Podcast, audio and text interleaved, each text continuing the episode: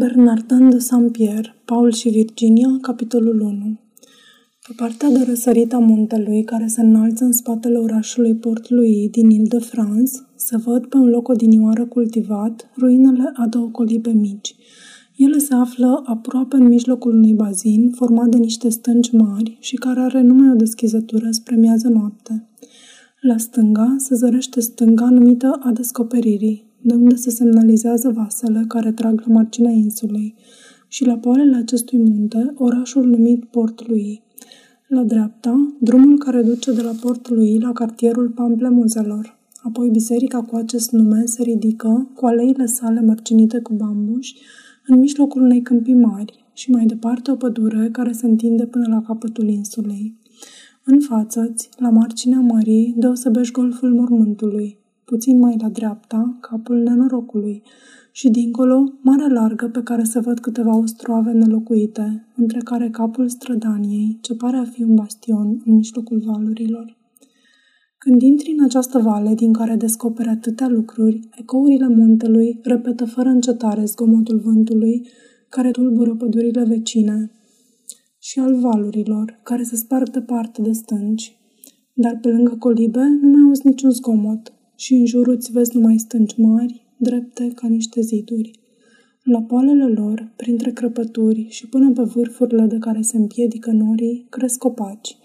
Ploile atrase de piscuri zugrăvesc adesea în culorile curcubeului cu astele verzi, cafenii și întrețin la picioarele lor izvoarele din care se formează râulețul latanierilor. O tăcere adâncă domnește în mijlocul lor, unde toate sunt liniștite, și aerul, și apa, și lumina. Abia dacă ecoul repetă murmurele finicilor care cresc pe platourile cele ridicate și ale căror vârfuri lungi, mișcate veșnic de vânturi, abia se văd.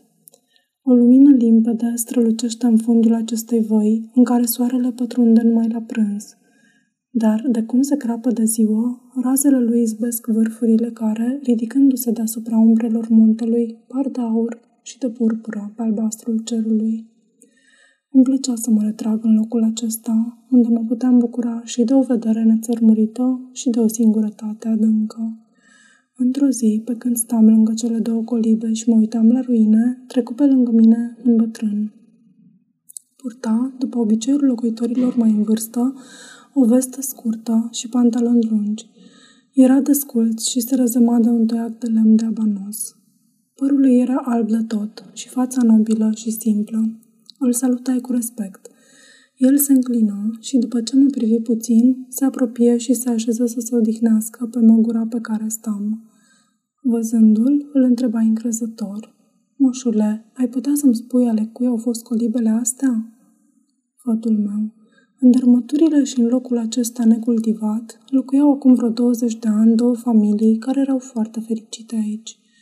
Istoria lor e mișcătoare, dar în insula aceasta, pusă în calea indilor, care european s-ar interesa de soarta câtorva oameni necunoscuți?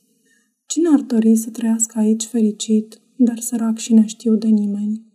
Oamenii vor să cunoască numai istoria celor mari și a regilor, istorie care nu slujește nimănui.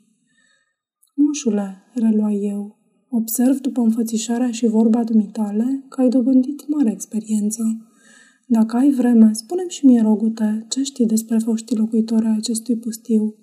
Și crede-mă că și celui mai stricat om de prejudecățile lumii tot îi place să audă pe cineva vorbind despre fericirea pe care o dă natura și virtutea. Atunci bătrânul își rezămă câtva timp fruntea de palme, ca un om care caută așa aduce aminte deosebite întâmplări și mistorisi cele ce urmează. Aceasta este o înregistrare Cărțiaudio.eu. Pentru mai multe informații sau dacă dorești să te oferi voluntar, vizitează www.cărțiaudio.eu. Toate înregistrările Cărțiaudio.eu sunt din domeniul public.